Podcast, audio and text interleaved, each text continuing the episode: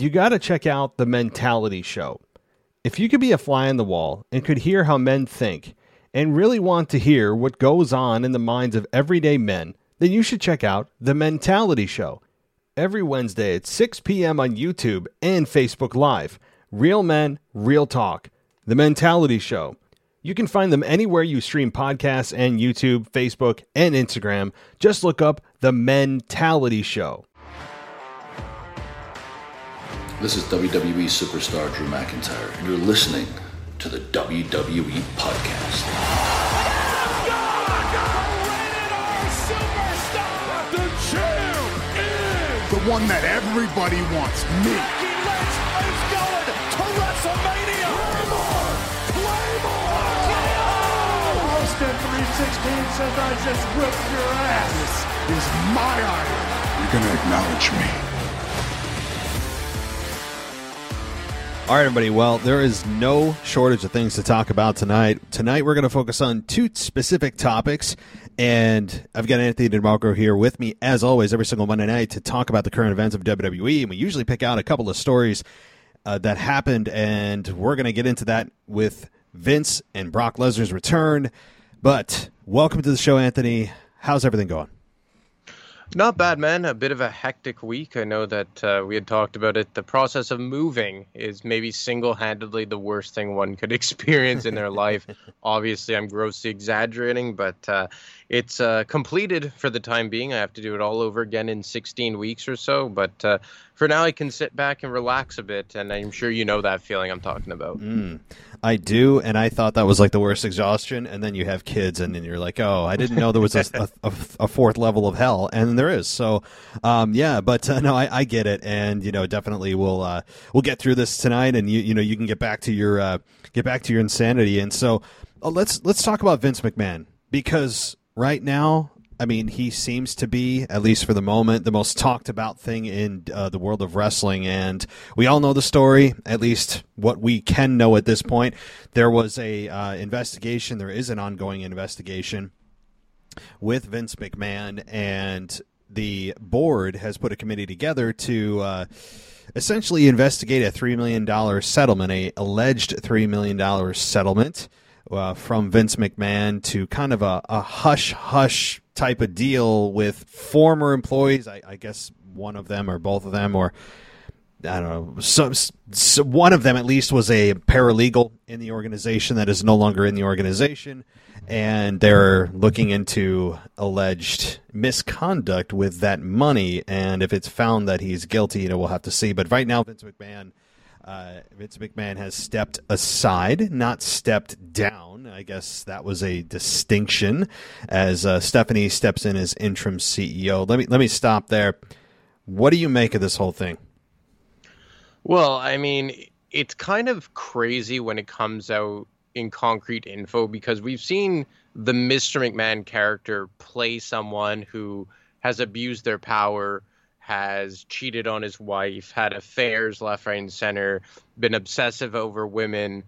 And, you know, I guess you always kind of thought that that was a bit of how the person Vince McMahon was, but you always kind of like to think that it was just the character and Mr. McMahon. But then when a report like this comes out, it really kind of makes you think like damn like was he almost trying to live you know his real life on television in a way. And was Mr. McMahon always just like an amplified version of Vince McMahon?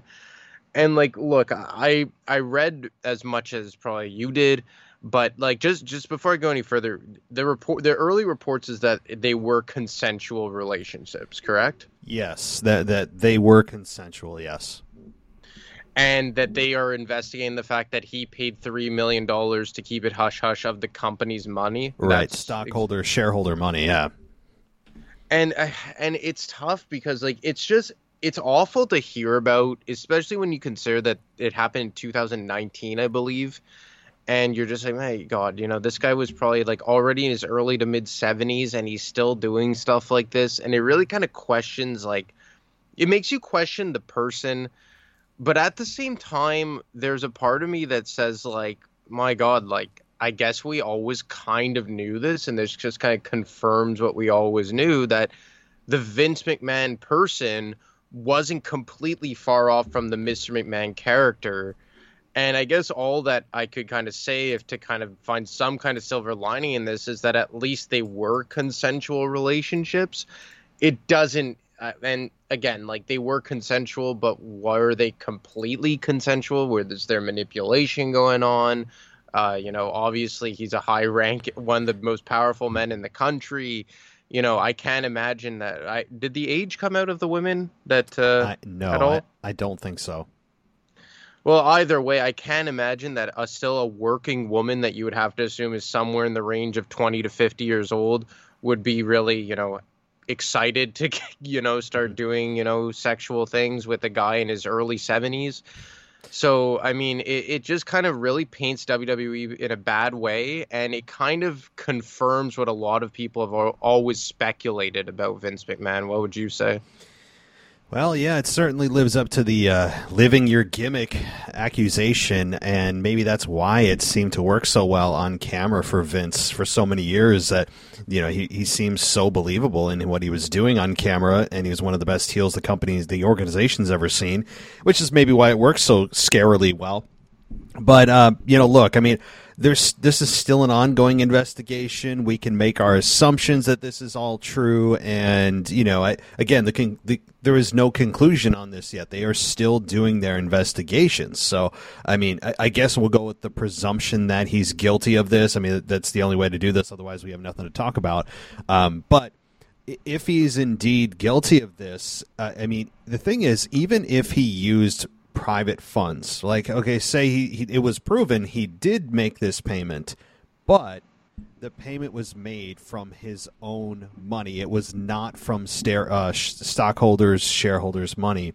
I, I think that only makes it a little better from the perspective of the, the shareholders saying, okay, he wasn't misusing appropriate appropriating our funds, but he's still kind of a, a, scumbag that is cheating on his wife and paid the woman to be quiet about it. Now, he wouldn't be the first nor the last millionaire or billionaire to do this. It's probably way more common than people realize, especially in the world of sports with things like this that we don't even know exist until they come up. Uh, so Vince would not be unique in that way, but it is surprising mm-hmm. given that Vince McMahon has, you know, it's taken this long for something like this to happen. And you know, I, I, I'm going to still say there's a small sliver that it's not true, but I'm going to lean on the side of, yeah, it probably did happen. And if it comes out that he actually did this with funds from that were like publicly traded, which I think would be a really bad. I mean, that, that would make this worse uh, for him. But I, if that indeed is the case, then I think Vince McMahon may have no option, no alternative but to permanently step down as CEO and maybe leave the company altogether. I mean, do you think that's even a possibility? A, a guy that once defeated God in a tag team match has an opportunity. I mean, do, do, you think that's even possible? Say the worst case scenario from for Vince comes to, to comes to pass and it's found that he is guilty. Do you think that he'll actually leave the company? You know, I, you often thought, or I'll just use myself as an example, that there would be nothing aside from death that would be able to pry Vince McMahon away from WWE and full control, both on the business side and the creative side. And he's managed to maintain control of the creative side even through this so far. And we'll get to his promo and appearance on SmackDown three nights ago. But I feel like when you're a publicly traded company, and so many billions of dollars are at play and there's so many people with their hands in the pot and we're living in as such a fragile climate as we are today where cancel culture is a real thing and i'm not referring to that this would be like a victim of cancel culture if they do come out to be true these accusations. I think that they would be completely justified for people to be completely upset about them. But I, it feels as though especially when you take into account his daughter coming in as the interim CEO and chairwoman, and how much of a um, philanthropist she tries to present herself as. I feel like this would be something that he would not be able to survive. And to be honest, I'm still very surprised that he was able to maintain creative control and allowed to appear on SmackDown like that for me, and I, I, have no doubt in my mind that was completely a Vince McMahon call to try and act like, you know, I did nothing wrong and, you know, try and get out in front of it in a way. But I just, the more and more they let Vince McMahon go here, it just seems to be tarnishing his legacy. And, you know, we talked about his appearance at WrestleMania, how he botched the stunner, how he looks now, the way he kind of acts awkwardly. Like, and this is aside from the real life stuff that's going on. From an on screen perspective, uh, I can't speak for you, but I just feel like he's absolutely tarnishing his legacy as a great, arguably greatest heel of all time as far as on screen characters go. But now you couple in what's going on behind the scenes and now is coming out publicly in real life matters and how big of a company WWE is and how many big how much money is at play here. It seems like something that Vince McMahon will not be able to evade, especially when you consider that a guy like Nick Khan has gotten involved recently and it is a publicly traded company. I feel like this may be a storm that he can't avoid this time around even even the uh, powerful Vince McMahon may not be able to survive this. I mean, Vince McMahon is a guy that has survived the, the, the courts before, but in this case, I don't know if he could survive because of the the backlash especially as you said the, the culture that we're in right now that is that is sensitive to these kinds of things. And for better or worse we're not going to get into that but it does exist. And i think that it would be a big factor especially from a pr perspective. Now it's also interesting to note that Stephanie McMahon, and I brought this up, and others have too as well. I'm not a genius that thought of this, but uh, Stephanie McMahon stepped kind of aside from WWE a number of months ago, you know, just prior to uh, this news coming out. And before, I mean, since essentially the womb, she was in WWE day to day, involved in the decisions, involved in whatever. I mean, she she actually was selling T-shirts early, early on in her childhood, and made her way all the way up, all the way up to to the chief brand officer, whatever. And the thing is, it's is it a little bit suspicious that she maybe you know kind of saw the writing on the wall. She knew it was coming down the line. She probably knew ahead of time that there was a there's something going on with her dad, and she heard rumblings of this coming out. And she smartly decided a couple of months ago to step aside from WWE and do kind of her own thing and distance herself and then all of a sudden these allegations come out and she's like oh wow wow this is this is shocking. Yeah I, I, didn't know any of this was going on. I mean maybe from it's kind of self-preservation on her part or it just could be dumb luck.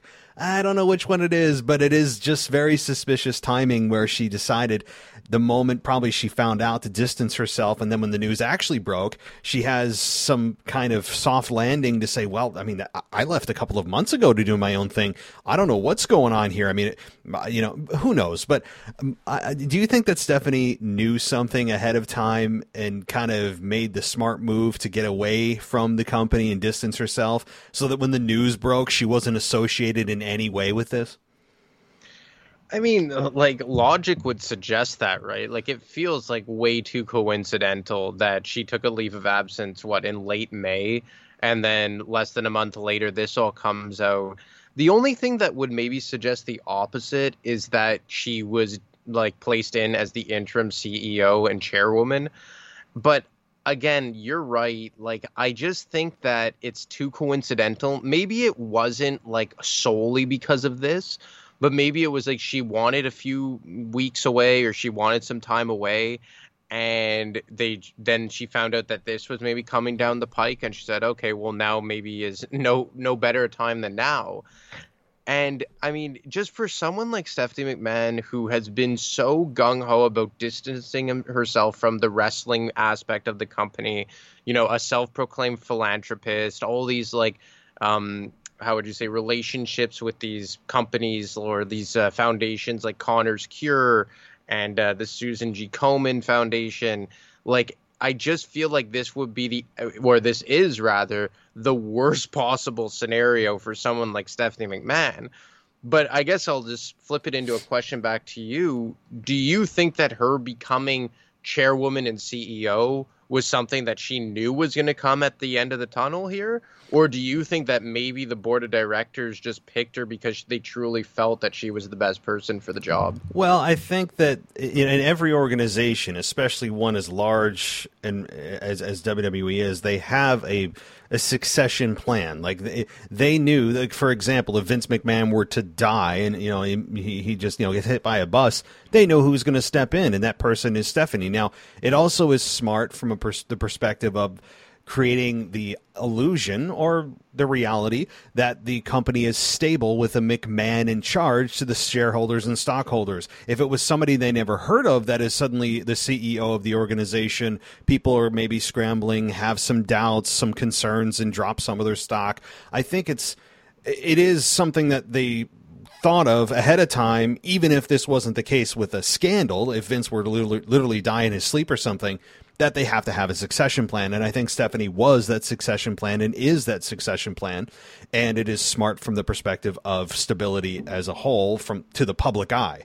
So, um, you know, do I think this is going to be permanent? I mean, time will tell. Vince is still involved in the creative, which doesn't surprise me. He's stepping aside, but he's not really stepping away from his work, is what it sounds like. He's still kind of the man, even without t- the title of being CEO. And him coming out on SmackDown, I just want to say, like, I, I really thought that was like I understand why he did it. Uh, I understand why he did it because it was to to send a message to everybody watching that he isn't going anywhere. He's not shying away from this and emphasizing the word together as if we're supposed to just back him on everything. I I, I think uh, is that's what the message was, and he didn't say much of anything, which really pissed me off uh, because it was very to me very uh, kind of narcissistic on his part to just do that. I'm like, dude you're you're you, you should just go back and and you know take care of business. You don't need to come out here for your own ego to send a message. Like we know who you are, we know what kind of person you are. Go back and take care of business. You don't need to come out and do this public stunt that is literally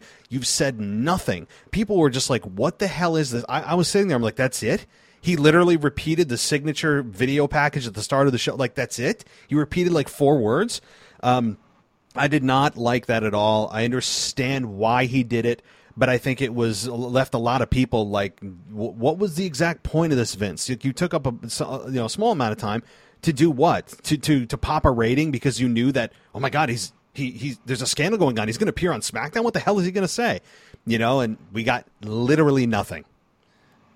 Yeah, it, for me, that reeked of him saying like, "Oh, I'm gonna show them that I'm actually innocent and I can do whatever I want and I'm not rattled by these reports and nothing's gonna stop me." But it's just like you literally came out just to tell us that you're still in charge, basically, yeah. Yeah. right? Like that. That's there's no other reasoning for him appearing. And I feel like the last few times that Vince has come out, save for what he did lately with Austin Theory, but like when it's announced like, oh, Vince McMahon is going to be on SmackDown, he comes out and he says nothing. It's like when he uh, he was meant to open the show, I believe, uh, on SmackDown when they first came back in front of audience, oh, yeah. in front of people, and he just came out and he said, "Where the hell have you been?" And then he left and i'm just in my head i'm just like just go away and look uh, this is not for me to make light of what all these accusations and what's going on in real life but for a moment let's talk about vince mcmahon on screen. Does anybody want to see vince mcmahon on screen anymore? For me it's no and it's been no probably since to be quite honest with you, probably since he got involved with the Roman Reigns and Triple H program back in 2015, 2016. That's the last time that I could remember, and that's we're talking six years ago now, or six and a half years ago now, that Vince McMahon resembled any kind of version of his past self. And, you know, I'm not a huge fan of Stephanie McMahon on screen, but why not let Stephanie McMahon be that character? Why not let Triple H be that on screen character? Hell, let Shane McMahon be the on screen character. But it's just so sad now. And there's no other way to put it. It's just sad to watch him try and be what he used to be. And I feel like in a lot of ways that's the way it is in real life too. That he still tries to be that genius, that creative genius and this over the top powerful guy in real life that he makes these bonehead decisions to like book himself to open SmackDown to quite literally say nothing and just come off as an egotistical narcissist. I, I don't know. It, it's sad because again, take away the real life parts of it for a second. It's sad that he's tarnishing his on screen character, his on screen legacy, and now we're seeing him tarnish his real life legacy. Mm-hmm it's akin to when people go beyond their wrestling years when you're just like, dude, it's time to hang up the boots. Can you please stop ruining your legacy? I mean, a lot of criticism was hit, I mean, it sent Undertaker's way, and some of it legitimate, some of it not. Um, you know, when it comes to in ring and when wrestlers just don't know when to let go, I think Vince also has that that sickness, and I, I understand it. Like, I, even though I'm not, I don't have the size of the ego, the size of Vince McMahon. I do, do understand it on some level. Like when you love something so much and this is your baby and you've created it and you, you have been successful in the past, as you and I said, arguably one of the best heels in the org- in the entire industry ever. And he wasn't even a real wrestler. So to, to let go of that and not appear on screen, I'm sure to him is is hard to let go of. But I think also he recognizes. I do still think he has some self awareness to realize that he can't speak long form much more anymore because he he mumbles. Like you really have to listen to what Vince is saying. It, it he just kind of like mumbles a bunch of words together and it's like grandpa like can you can you slow down? It, it, feels like he just at this point should be kind of in a rocking chair playing with his grandchildren like you know uh, I, when i was your age pal you know i used to be you know like that kind of stuff. Like you shouldn't be running an organization at this age. I mean you just shouldn't be that's all. It's time. We all need to move on. He there needs to be a succession plan in place and maybe he is forced out with this whole scenario. So do i think he's tarnishing his legacy? I mean beyond the scandal, which we'll we'll we'll hear about the results of that maybe in the coming weeks or months. Um, you know, certainly, yeah. I mean, because for a long time now, especially with the Austin Theory thing, which really put it over the top for me, of him just for whatever reason sitting in an office talking about golden eggs, mumbling to Austin Theory, emasculating a talent you're supposed to be elevating, you know, all that kind of stuff made no sense to me. And also, he was not coherent. I cannot hear what you're saying, Vince. Um, so yeah, and, and, on top of the boneheaded creative decisions, it's just his mental faculties are wearing, as we all will when we get to that age. And he just, he, unless something forces him out like this, and, and the there's public outcry from stockholders and shareholders, I do not believe that he will leave the organization unless there is like almost unanimous, uh, unanimous movement to get him out. So. Well, I heard that now Stephanie McMahon, if she sticks in this role, I believe it was Wade Keller who reported it, that if she ends up sticking in this role as the permanent CEO, she's going to lean a lot on Triple H. No surprise there. But Paul Heyman, and that Paul Heyman would get a massive role in creative. And let's just play, you know, for funsies, the hypothetical scenario that Vince McMahon is forced out do you think Stephanie McMahon becoming the CEO and chairwoman and delegating a lot of the creative decisions mm-hmm. to Paul Heyman and presumably Triple H would be a good thing for the company? Well, I mean, both of them are proven. Like, I mean, Triple H built NXT from literally nothing. I mean, they built it from the, the days of essentially Double Dare to a, an established brand that has credibility around the world. Um, and then, of course, Paul Heyman, an established, well documented uh, creative mind. Now he's also getting up there in age too. Age is a factor here, guys. Like I hate to say it, I'm not saying Paul Heyman is is uh, completely out of his prime, but he's on the back nine. I mean, let's be honest, he's not a young guy. But um, at least in the next 10 to 15 years, could Paul Heyman be a guy that you could rely on? Absolutely. He's proven. He's one of the best promos on the ever in the industry, ever, bar none, any generation. I put him up against. Um, he's a guy that had built a, ECW. He's a guy that actually created Stone Cold Steve Austin, or at least created the the environment to help facilitate Stone Cold to become Stone Cold. Um, you know, so yeah, I mean, I think that would be fine. Why not? I mean, they're both proven. Why go with somebody that you don't know? Now, some people may say, well, it's even with Vince gone, it's kind of the same thing. Like the apple doesn't fall far from the tree. Stephanie's a chip off the old block, whatever analogy you want to use. And there are some realities to that. I mean, just because Vince is gone, some people think that uh, you know all will be well. It'll be a totally fresh new product. I even if that were the case where Paul Heyman and Triple H each run Raw or SmackDown or both or whatever, and Stephanie's the CEO and Vince is gone and the evil Vince McMahon is sitting at home, I still don't think we're going to see a massive change in WWE because you still have a McMahon in charge. You still have everybody that Vince McMahon hired in creative there, presumably everybody that is in the production team and in uh, in helping create the product that it is today. You still have all those people there that are all in the same there are no new minds unless you literally clean house and start fresh, which they won't do because it's not a smart move if you're a publicly traded company. There's a lot of restrictions and things you need to consider when you, you're a publicly traded organization. So I don't think with Vince gone that things are just going to bam magically change. Now you may see small things here and there, but I think largely it'll be run mostly the same that Vince has run it because Stephanie learned under Vince McMahon. She was his daughter for God's sakes, and she is got Vince McMahon's blood literally running through her veins. So she's not a carbon copy of Vince, but I think largely things won't change. And I hate to say that for people that want to see a massive change in WWE. Yeah, I mean, I, I just wonder if Stephanie McMahon would delegate more because she so doesn't want to be a part of the actual wrestling aspect of it, right? But like I wonder if maybe that would be like a hidden positive that because she doesn't want to be really directly involved with it that she would delegate more to people with more wherewithal to be better served in that position. But then there's the other aspect about this and the one guy who's kind of becoming the X factor in WWE is Nick Khan. Like I know that Stephanie McMahon has assumed the role of chairwoman and CEO, and is it technically a higher position than Nick Khan, who he's the president, if I'm not mistaken. Yep. And I'm just wondering here that since he joined WWE and replaced, uh, I believe her name was Michelle Wilson and George Barrios, I think those were their names. He has kind of just been like taking a like a, uh, a machete to the complete organizational structure here and I think that like in a weird way, like well, I, I don't think it's more I'm just like thinking out loud here rather, is like is he kind of trying to clean up WWE and fix it for the way that maybe the shareholders and the board of directors want to take this company into the future. Do you think that Nick Khan is kind of a big X factor for the company moving forward? Well, he's already been, right? Like you said, He's already been a guy going around with a machete, a sledgehammer, whatever, whatever blunt object you want to use.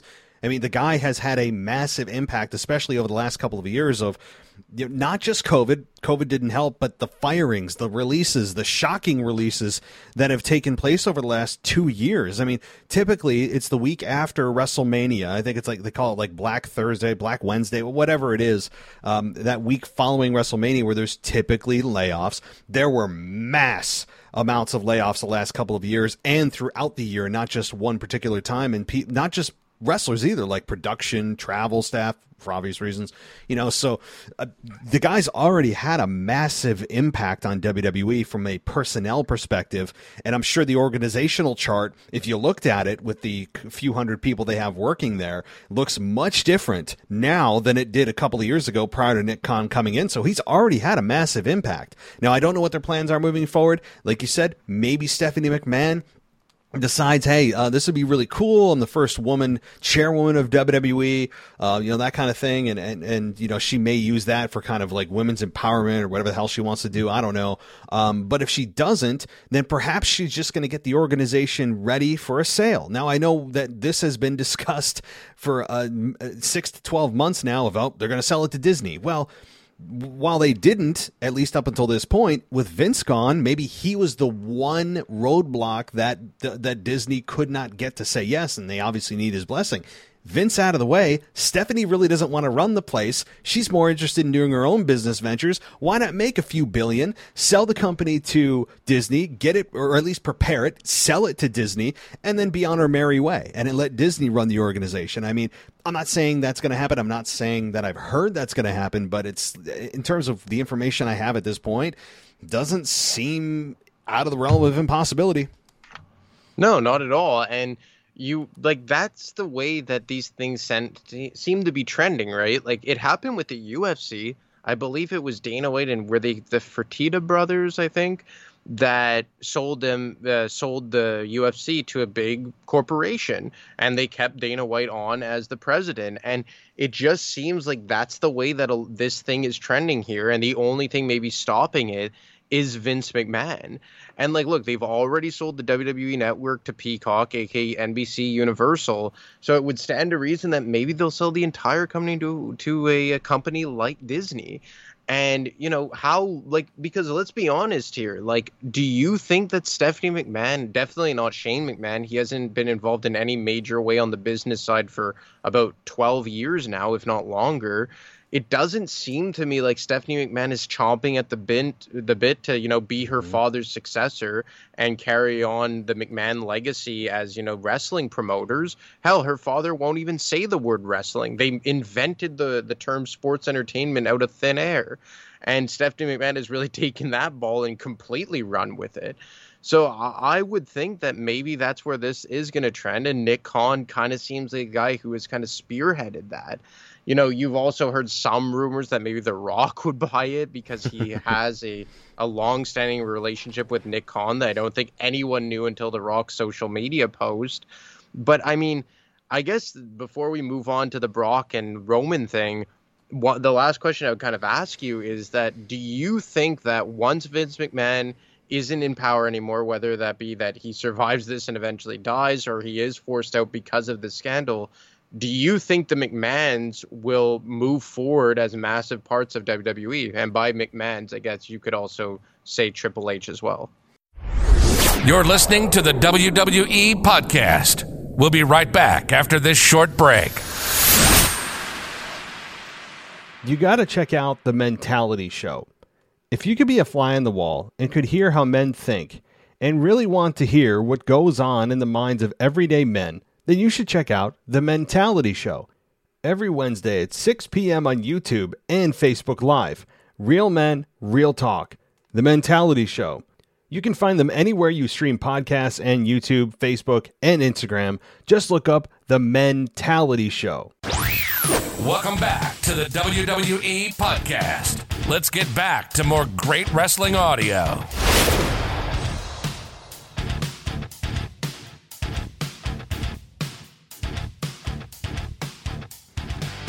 I, yeah. So, do I think that WWE is going to move on with a McMahon in charge? Was that your question?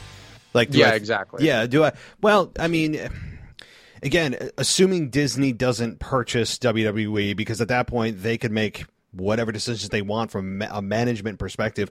I, I do believe again, like you said with Shane, Shane's a guy that I would love to know the inner workings of the like the the relationship with Shane and Vince and and the backstage stuff that's going on with Shane because he seems to be in out in out. Things seem good. Oh no, they're bad. He's back to doing whatever, making shoes in China. I don't know his whatever he's doing. Um, and so the the Shane thing, like you said, that's out. Like Shane clearly isn't a good fit or doesn't want to be a part of WWE from that perspective. Stephanie is a wild card maybe she is interested in doing this and she does have a little bit of the evil geniusness inside of her that you know her dad certainly instilled. And um, i think that there's a possibility that maybe she actually does want to and this is kind of just her evil plan being hatched. Where not that she she set up her dad but maybe again distancing herself setting herself up for that role so that knowing she's in that next line of uh, defense, that next person in line, if Vince were to have to step aside, like he just did, then per- she knew that if I'm involved, like, well, I can't be involved with a scandal going on. How did I not know? So let me distance myself. And in two months, they're going to call me to be interim CEO. And then they're going to find that Vince is guilty and I'm the permanent CEO. I mean, like, it's possible she thought that far ahead. I wouldn't put it past her. She's a smart woman. I mean, you can't get to that level and do what she's done if, if she wasn't. So there's that possibility. So, long answer, I think, yeah, like, I think that there will be a McMahon in charge when the smoke settles from this uh, this scandal, even if Vince is found guilty, he's thrown out. People go crazy. The headlines blow up. Vince McMahon out of WWE, whatever, uh, which will be a lot of fun to, to talk about. But I still, at the end of the day, think the last name of the person running the company will be McMahon. Because you think that even if a company like Disney or let's say NBC, whatever, would buy WWE, they would keep a McMahon still in charge to oversee the operations. If they were willing, if Stephanie, here's the thing: if Stephanie's not willing, though, things change right? Like if if Stephanie McMahon has no interest and she truly does just want to uh, do her own thing or you know sell it, let Disney make whoever they want to make uh, CEO, president, you know, head of talent relations, all that then sure, the, then then things change. Stephanie McMahon to me though is the last member of the McMahon family that I think could actually be the CEO. I don't think Shane has any interest based on just the last twenty years of his in and outs um, and things we've heard. But if Stephanie's not interested, then then all bets are off. I think maybe Paul Levesque, Triple H, could be the guy to actually take it over, or, or hell, maybe Nick Khan. I mean, the, the he could. I mean, Nick Khan or uh, or Triple H. I, I don't know who else could possibly step in if Stephanie's not interested. The the Shane McMahon thing to me has always been so weird. Obviously, you can't judge a guy based off of his on-screen character, but like everyone who's listened to me for a while know now knows that I'm a big Shane McMahon fan, but I always felt that he resonated well with the crowd. I would argue that he was probably of all the McMahons, probably the best served to play the babyface role. I know Jim Cornette has said numerous times that he's the best McMahon or the nicest McMahon. It just really makes you wonder what the hell went on behind the scenes with Shane, especially considering the fact that he's the older of the two. I think relatively substantially between him and Stephanie. I think he has like at least five years on her. It just really begs the question like, what the hell went on with Shane for him to leave in 2009? Then, even when he came back in 2016, it was largely only as an on screen guy. And I still think that he got over pretty well. Like when he was the commissioner of SmackDown, he had his programs with Kevin Owens and, um, not not Daniel Bryan, AJ Styles. AJ, yeah. He had the match. Yeah. yeah, like I thought that he really resonated well with the crowd, and obviously what happened at this year's Royal Rumble when he was a producer really kind of killed that entire thing in the cradle, and he ultimately got ousted by the company. But I've just always wondered what the hell went on with Shane McMahon behind the scenes. I mean, yeah, that, that I hope at some point before before that, you know, Shane heads to his grave, he doesn't take it to his grave. I would love to know the ins and outs of that. I mean, because it's fascinating the things we don't know about the relationship between, you know, the son and father. Now, of course, that's a very private, intimate relationship. Maybe we will never know, and they both will take it to their graves, and everyone just say that's none of our business. And I guess it isn't, but I, I think it is very interesting. It's fascinating uh, the relationship between Vince and, and Shane because, like, you're right, Shane is a very popular, if not the most popular from a crowd perspective, uh, McMahon yeah, his punches and he doesn't wrestle the best, and you know I've heard all the criticisms, and I understand that to some degree. But Shane McMahon, uh, you know, puts 110 percent in, even if he doesn't wrestle the best, quote unquote. I think that uh, Shane could, if he was interested, he could run the company.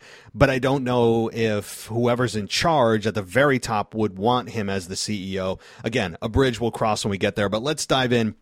Uh, to Brock Lesnar and uh, his return. So, um, Anthony, are, were you surprised, and are you are, do you like this? Like, uh, what do you think about all this?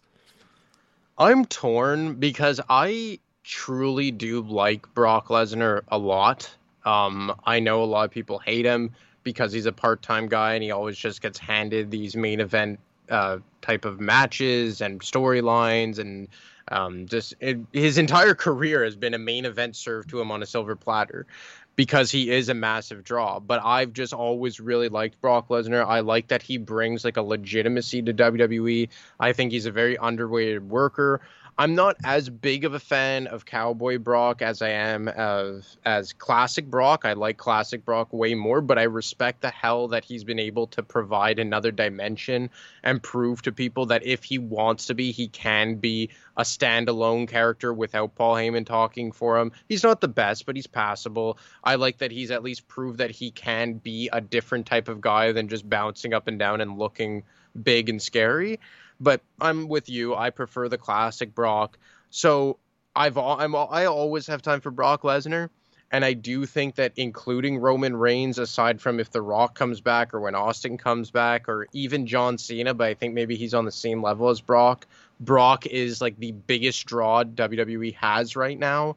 Um, that really kind of transcends the business that everybody knows. Obviously, his UFC background helps, but this just isn't it. you know, my love for Brock Lesnar isn't enough for me to get behind this. Number one, it's just because we're doing this again. Again, we're doing Brock and Roman again, and it doesn't make sense this time around because the last two times that they competed one on one, Roman won. He beat him in Saudi Arabia last October, and he beat him at WrestleMania. And I believe at WrestleMania it was clean, was Yep. it not? Yep. So, what grounds does Brock Lesnar have, aside from the fact that he's Brock Lesnar, to come back and jump the line? And the other part about this is, is that, and again, maybe I'm backtracking a bit, but I just didn't, wasn't ready for Brock yet. Like I thought Brock was going to come back, po- like post SummerSlam, because it kind of felt like we got like a Brock overload in a lot of ways, and I just think we got a Brock and Roman overload. And I just I don't know why we're seeing this again. I think that they're going back to the well with how they start programs with Roman way too much. Like that he beats someone, he's about to walk off, and then someone's music hits and just comes and gets in his face. You know, we saw that with what was it? When he beat Rey Mysterio, Edge did that. When he beat Edge, John Cena did that. When he beat John Cena, Brock did that. Now when he beat Riddle, Brock did it again. Like it's just like do they have no other way to start or build a program involving Roman Reigns? And obviously you have the whole thing with Roman Reigns that you know, I know absence makes the heart grow fonder. I get that, but the fact that he's occupying both world titles and he's only defended them on screen once since WrestleMania to me is inexcusable. Not like not even at a pay-per-view. It was just on a SmackDown, which we talked about last week, solidified that even though we didn't we wouldn't think that Riddle would have a shot even if it was at a pay-per-view, the fact that it was on SmackDown, we knew for a fact that it mean, meant Riddle was not winning. And I just think everything together has just made this very underwhelming. And it's just WWE going back to the well one too many times. I understood why they did it last year in Saudi Arabia because they wanted to get uh, presented in a different way with Roman as the heel and Brock as the babyface. Okay, I was on board. I wasn't a huge fan of them doing it again at WrestleMania, but I understood that they were trying to make it feel like the biggest match of all time. Fine, wasn't a fan. The match was terrible, but I understood it. This I don't even understand anymore.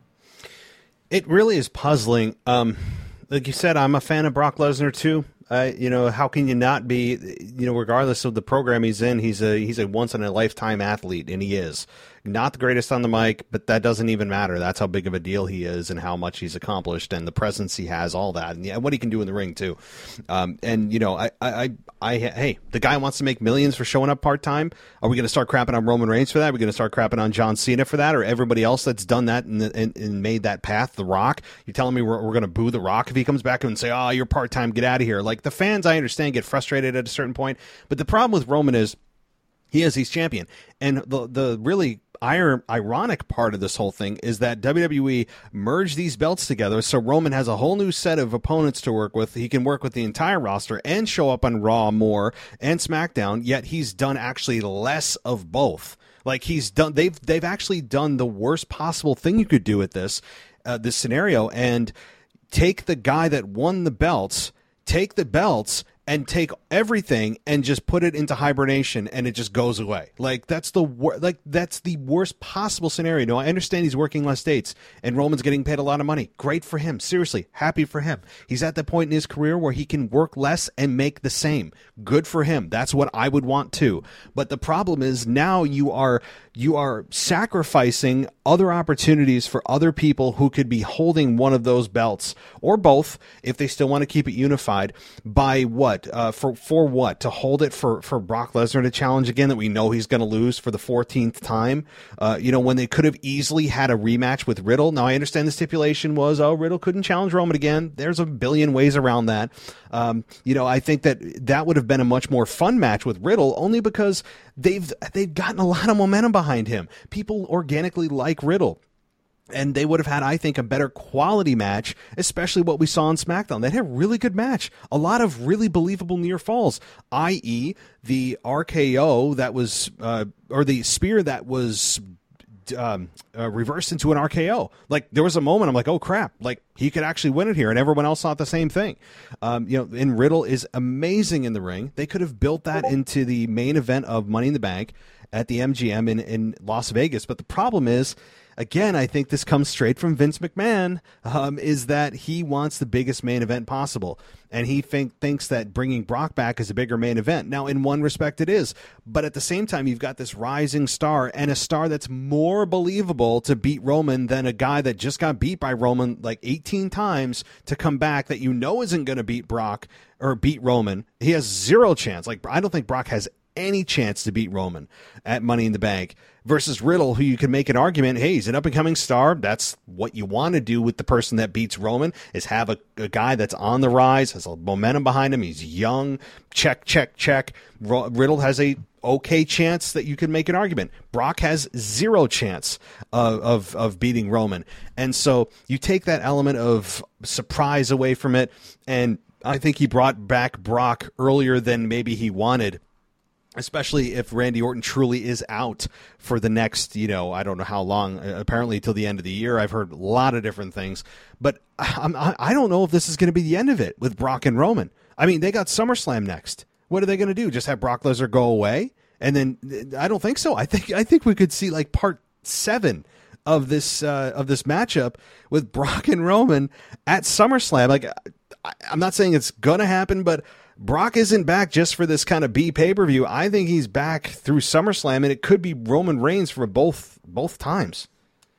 Well, that's the thing I wanted to ask. Like, is it for Money in the Bank? Because I thought I saw something that said that he came back to challenge Roman for SummerSlam. Oh. That they're just gonna skip over. I like don't quote me on that, but and I'm pretty sure it's for a last man standing match. I saw that. I'm not so like I I'm pretty sure like you could double check this for me that they booked this for SummerSlam. Oh my god. And they're just going to leapfrog money in the bank. And assuming that's accurate and I'm not completely messing this up, you're basically holding that title hostage or both titles hostage for 2 months. Yep. And we know that for 2 months nobody's even going to get involved in the world championship picture or the undisputed championship picture.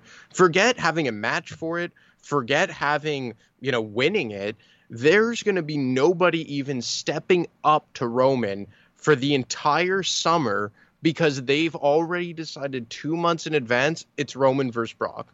For what reason? No other than Vince feels like that's the biggest match that he could put together. And that's why like maybe I was overly negative with Roman from the onset when he won the two championships at WrestleMania, but I felt like this is the way that it was going that these championships were just going to go into hibernation. And look, again, maybe I'm talking out both sides of my, out of my mouth because when Brock was Universal Champion on Monday Night Raw back in 2017 or whatever it was, I didn't mind it as much. But in part of that was because you had guys like AJ Styles and Daniel Bryan carrying the other world championship over on SmackDown. So it still felt kind of legitimate that there there was at least one world championship in the mix. And to be honest, I feel like Brock back then com- competed more than Roman is now. And that's crazy to say. Like, you had Brock defending the Universal Championship at pay per views like Great Balls of Fire and Battleground and stuff like that. And this, you don't even have Roman competing at any pay per view. And for me, it's just the fact that you've brought back another part timer to go head to head with him for like the 15th time. It's like, it's absolutely crazy. And it's just like, how am I supposed to invest in this anymore? Like, unless it is like this incredible long term booking that Seth is going to win money in the bank and then cash in on Ro- uh, Roman and Brock again, you know, akin to mm-hmm. what happened seven years ago. But I mean, I'm not giving WWE that much credit, especially with the way that they've booked Seth in terms of wins and losses over the last 12 months. So, I mean, anything short of that, and assuming, I don't know if you're able to double check it, but like assuming that this is just booked for SummerSlam and they're completely leapfrogging money in the bank and everything in between, you know, I just, I'm not very high on this. No, I, I I just read a few articles that did say that. I mean that that apparently I did see the Last Man Standing. I just didn't see the venue. I thought it was Money in the Bank. Um, it does look like that is slated for SummerSlam, and if that is, if that holds true, that is again, like you said, another sixty days tacked onto his six hundred and fifty. So he'll be at what like 710 days as champion. And at that point, you're three quarters of the way there, roughly to a thousand days. And I keep harping on that, but I can foresee them uh, just doing that. And can, just because they're like, well, guys, when are we going to have this opportunity again to have a thousand days? Like, to me, that's such narrow minded uh, booking. But um, yeah, but the only, the only hope we have is exactly what you said the money in the bank winner, whether it's Drew or Seth um, yeah, because I think those are really the only two that have a legitimate argument to win that match. Which I probably think it'll actually be Drew because then he'll challenge Roman for Clash at the Castle. I'd imagine, um, unless he wins some other way to challenge Roman. But you already know, at least through Clash at the Castle with Drew in September, like Roman's going to hold the belt at least another three months to get to Rome or to get to Brock. Or sorry, to get to Drew. there's there's there's like the same cast of characters here. Um, to get from to Roman versus Drew at Clash in the Castle, you gotta get, go another three months. And it's just absurd that we already know the next quarter of a year there is no chance of anyone taking the belt from Roman. Like that's I think the biggest problem I've had with this run, and I've been a big proponent of this run. I have, I, and I've sat here and defended him more than most, and and you know for better or worse, that is what it is. It's very subjective here, but the biggest problem I've had over the two years almost that he's been champion, and look out for them harping on that at SummerSlam. By the way, for two years he's been champion the, the the biggest complaint I've had is that every nearly every opponent he's had, you've never really believed that they could beat Roman. Like they they've Kevin Owens even it's you know he, in his four matches or whatever he had, there was maybe one of the matches you're like eh, maybe, but at the end of the day you're you're never thinking oh my god they're probably going to be the one to beat Roman, and then they don't. You're like oh man they had a chance.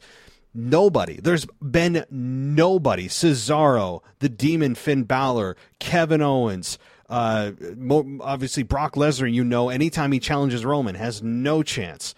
Um, you know, he faced John Cena. You knew while there was some speculation, he's a part-time guy. Doesn't make sense. Legend doesn't need it. He doesn't make. He's not going to get it. You know, uh, The Rock. He comes back. You know, it doesn't make sense. It's all just nostalgic matches, and, and just like video game matches that people are, are are thinking themselves, yeah, there's no chance. Like this is it's cool that these matches are happening, but unfortunately, guys, we know the outcome. Like we we already know Roman's retaining because it doesn't make sense for this person to win. That's the been the biggest complaint I've had with this entire run is that 99% of his opponents eh, you just going, yeah, it's gonna be a fun match, but there's no way they're winning. That that's that's a terrible way to have a title run. I think the only time that I really thought that maybe he would lose was WrestleMania 37 in the triple threat match with Daniel Bryan and Edge. Mm-hmm. That's and once he beat them, and I still picked Roman to retain, but that was the one time where I wasn't hundred percent confident. But you're right, like Rey Mysterio, no. Edge the second time at Money in the Bank, no. Cena, I mean, somewhat. I said like, hmm, maybe they'll give Cena his 17th world title to pass pass Flair, and then he'll drop it back to Roman. But I mean, the way that they booked him versus Cena was embarrassing. The Brock thing, obviously, like him winning at WrestleMania was the most clear cut outcome we've ever seen, arguably at a WrestleMania, and we knew that he was going to beat Riddle on SmackDown.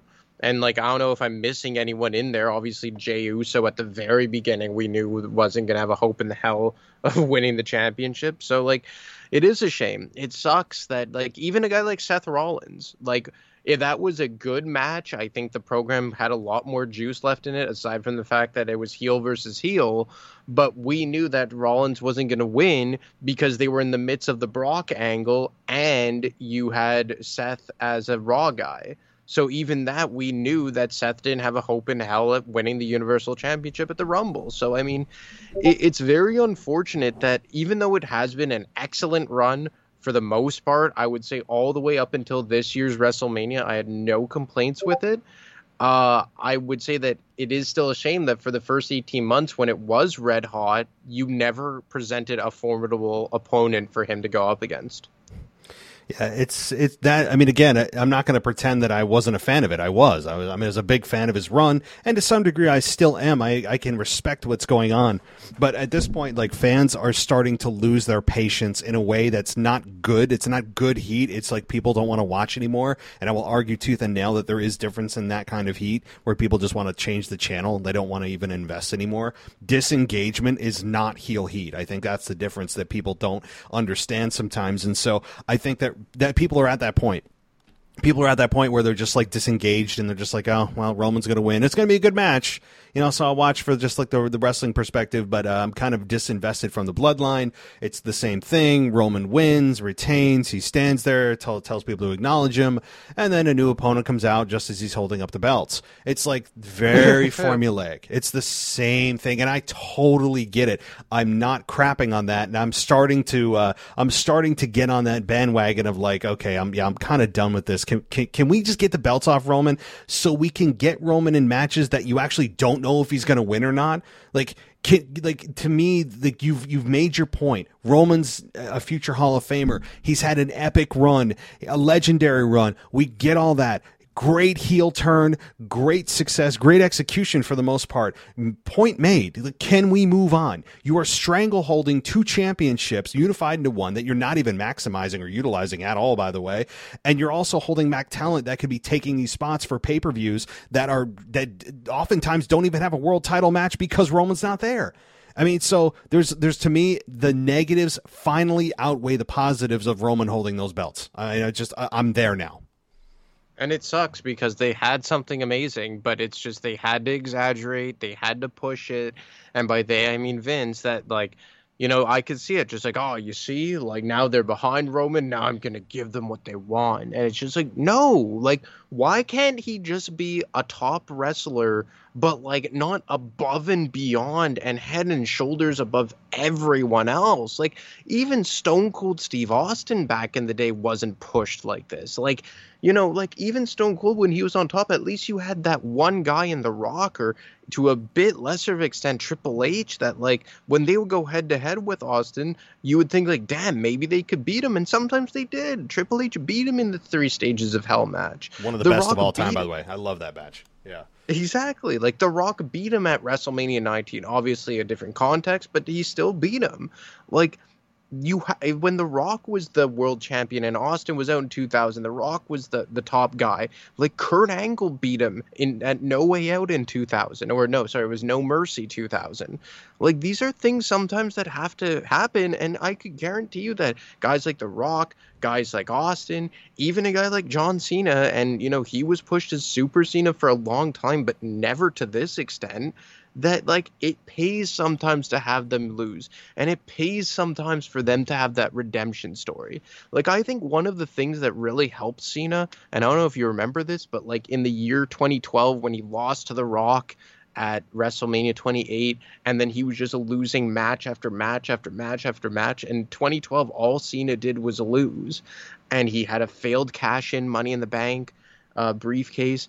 And then in 2013, he won the Rumble and he beat The Rock at the at WrestleMania 29. And even though it wasn't my favorite thing in the world, I think it got a lot more people behind John Cena again because they did have him face some form of adversity. And could you imagine like Roman losing a match and coming out like a month later more vicious than ever because he did finally lose? Like they would have a brand new like can of worms to open and work with, and everyone would be so much more invested because we're just like, okay okay, we had a vicious Roman before, but now that he's lost, let's see what levels he'll take it to to get that title back. And they just won't even go there. There's there's such a story to be told on the other end of this. Like we have had, they've squeezed every last drop of juice. At least we think they have out of this current product for two years. They've been doing the same thing with Roman, and there's a there's such another side of this. There's a potentially better side of this or more interesting side of this on the other side where okay he lost. Now what the hell is he gonna do when he comes out? What's he gonna is he gonna like light the arena on fire? Like what is he gonna do? Like the, the quiet anger i think he could show on camera would be scary good and i would love to see it. They could even turn him babyface off of it. I mean honestly the fans are already cheering when he comes out. Um, some of them are. He's got a, a great entrance music uh, the you know again, I think that the fans have had time to hate him. The ones that have wanted to boo him have had time to boo him. We've we've had a lot of a, a lot of fans like myself pent up anger for him that I think is now released, and we're ready to embrace him. If they ever wanted to turn babyface, they could. We could get to the point where Vince wanted him to be six years ago, winning the Rumble in 15 in Philly, except actually be there now because they've gone through the time of hating him and now they could instantly turn him on a dime. I really believe that. So you're right. Um, it's just time, and, and, and I think that fans are fed up. We're done with it, and you know, I, I just I don't want to go in circles. But uh, any final thoughts on this? No, I just uh, it's a shame that we know that the world titles aren't going to be moving or have a developing storyline for two months uh, during the summer. It's just, it's just, it's just sad and it's frustrating. it's frustrating. I, I, honestly don't even know the next time they're they're in question. I mean WrestleMania, but if The Rock's there challenging for the belts, God help us. I didn't want to cross that bridge. I mean, we, we've got like eight months until we have to talk about that. Uh, I just really hope if The Rock comes back, it's not for the belts. You and I have discussed that, but I really don't even know the next time I would look at a Roman match. Even again, it, it all the way to WrestleMania and go, hmm, well, it could be this person who beats him here. There's literally no one I can think of at this time that could come back and challenge Roman outside of some people in NXT. I've heard the names, but in right now in the current roster, I look at it, I go, mm, yeah, there's nobody. So just put it on Seth for God's sakes. Like just have Seth win the Money in the Bank, cash it in that night. Let's get it over with. Seth is now the uh, unified champion. Like let's move on. That's what I would do. Um, but um, all right. Well, uh, Anthony, thank you for coming on tonight. Of course, you guys can check out Anthony on his retro show. And uh, this past week was from the Vault version, but this week, uh, hopefully, we'll get a, a fresh new uh, a fresh new episode. And uh, did you have anything in mind, Anthony, or you, you you're waiting for the universe to inspire you over the next few days? no, no, I actually have one in mind. It was supposed to be last week, but it's just with the whole moving stuff. Like I knew that I would have had to pre- like record a half-ass version, so just figured give us a, a brand new episode this week, and it will be The Rock's run from 2011 to 2013, as we will dive into his return and his semi full time run that when he came back in early 2013 all the way uh, up until WrestleMania in late March, where for just about two or three months or so, it felt like The Rock was kind of on a full time schedule. Maybe not from an in ring perspective, but he was appearing on Raw, he was appearing on SmackDown almost each and every week when he held the WWE Championship in early 2013. And I don't think people remember how often he came back during that period. So I'm excited to dive into that. I actually, I'm glad you're doing that because I actually don't remember him there much, but maybe it is a foggy memory because you look at these legacy stars and you're like, yeah, but they weren't there that much. But I think you're right that he was there way more than we realize, and you know that that's important. I think he wanted to to put some respect on the belts and not just be this absentee champion. So, good stuff. I'll be looking forward to it. And uh, you, you have a social media you want to share as well? Yeah, as always, you can get me at adamarco25 on Twitter. Awesome. Well, looking forward to the episode, and we will be talking next week. All right, man. Take it easy. Take care.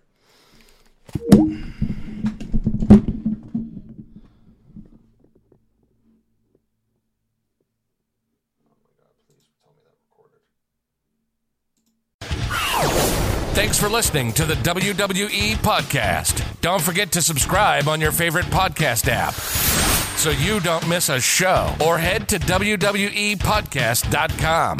And for all of these shows ad-free, head over to patreon.com slash WWE podcast. Until then, we'll see you next time.